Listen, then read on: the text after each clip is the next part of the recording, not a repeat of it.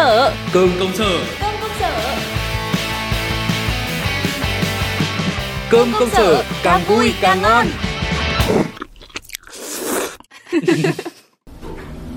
Ui, tâm hồn đẹp thế nhở? Hai em làm ở tầng nào thế? Trời ơi cái thứ vô duyên. Chảnh thế, cho anh xin số điện thoại nhá. Thôi, Facebook cũng được. Này chị đi sinh mà không dễ dãi nhé Có muốn Gì mà căng đấy em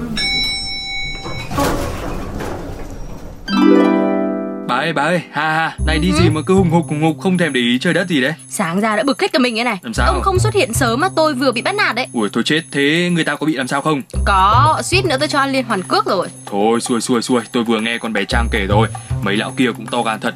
Nhưng mà bà thì cũng nóng cơ, chúng Ừ. nó chỉ nói chứ có làm gì đâu. Thì việc gì mà phải quan tâm rồi nhảy dựng lên như thế? Này ông lại coi nhẹ rồi đấy nhá. Hôm nay chúng nó mới chỉ nói. Nhưng mà biết đâu ngày mai, ngày kia Chúng nó lại được đà lấn tới sờ tay sờ mó thì làm nào Phải xử lý triệt để cho chúng nó biết là mình không phải dạng dễ dãi đâu ạ. Biết là thế rồi, nhưng mà tôi thấy là dùng lời nói thôi thì đâu có gì gọi là quấy rối đâu. Đấy, chính vì cái tư tưởng đấy của bọn đàn ông con trai các ông ấy Vô tình trở thành kẻ quấy rối đấy. Ơ này, nói rõ ràng nhé, tự dưng lại vơ cả tôi với cả bọn con trai là như thế nào?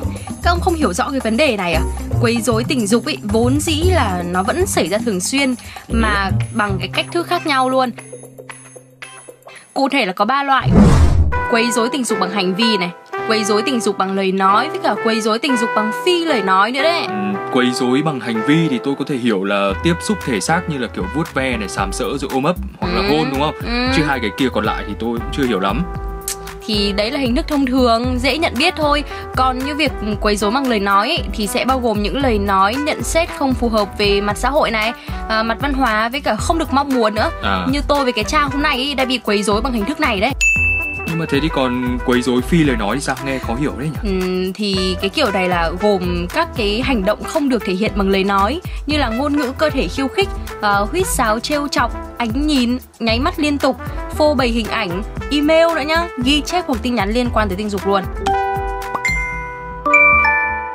À ra là như thế, hóa ra là những cái hành động tưởng như là bình thường thì lại ẩn chứa nhiều vấn đề như thế cơ nhỉ? ừ. Bảo sao mà mọi người luôn không nhận ra cái tính nghiêm trọng của nó. chứ còn gì nữa thế nên ý là ngay từ khi có mầm mống của việc quấy rối tình dục thì mình phải phòng trừ ngay lập tức ấy Thế bà có cái chiêu phòng bị như nào rồi thì nói tôi nghe xem nào. thì tất nhiên là việc đầu tiên là phải ờ, dứt khoát phản kháng thôi Ừ. im lặng ấy là nó coi mình tự thỏa hiệp rồi bày tỏ thái độ là cách tốt nhất để bảo vệ bản thân. Được, cái gì thì cũng phải rõ ràng đúng không? Ừ. Tiếp đến ý là phải chủ động tìm hiểu chính sách nội bộ của công ty với cả cập nhật thông tin từ các bộ luật có liên quan nữa. Cái này thì nó giúp bảo vệ tối đa lợi ích của mình. Với cả mình cũng biết là phải nên xử lý như thế nào khi mà gặp cái tình trạng quấy rối đấy nữa. Nhưng mà nếu mà liên quan đến luật pháp thì hơi căng ấy. Tôi nghĩ là cần phải có cả việc thu thập, ghi chép với cả ghi lại cái bằng chứng cho sự việc nữa cơ. Chuẩn luôn. Cứ trình bày rõ ràng theo các tiêu chí như là chuyện gì đã xảy ra này hay là nó đã xảy ra ở đâu khi nào, hành động này hay là lời nói nào đã được thực hiện. Ừ. Để quan trọng nhất ý là ai đã nhìn thấy những cái gì đã xảy ra với cả mình thì đã làm gì lúc đó nữa. Thế nhưng mà xong rồi thì khiếu nại lên cấp trên hay là đem ra phường?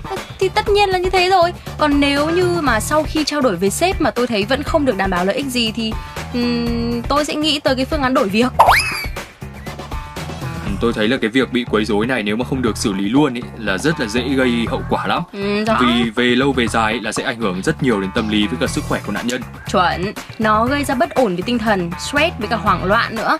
Sau một thời gian thì còn có thể có các cái triệu chứng như là đau dạ dày này, đau đầu này, các cái bệnh khác do căng thẳng thần kinh Ừ. kéo dài nữa cơ ấy. Ừ, mấy cái vấn đề liên quan tới thần kinh á, rồi tâm lý nó mới khó chữa cơ. Ê này, cái kể ra tôi thấy là làm con trai như bọn tôi khéo lại cũng vô tư bao nhiêu nha. Rồi ông ơi, đừng có chủ quan. Ngay cả ở nam giới ấy, cũng bị quấy rối tình dục đầy ra đấy. Cái gì? Như tôi được biết à, theo số liệu của Trung tâm chăm sóc tấn công tình dục thì năm 2016 à không, 2018, Ờ. số lượng nam giới tới tổ chức này xin tư vấn tâm lý sau khi bị quấy rối tình dục này nhá, tăng à, 6 7 vụ so với 2 năm trước cơ đấy.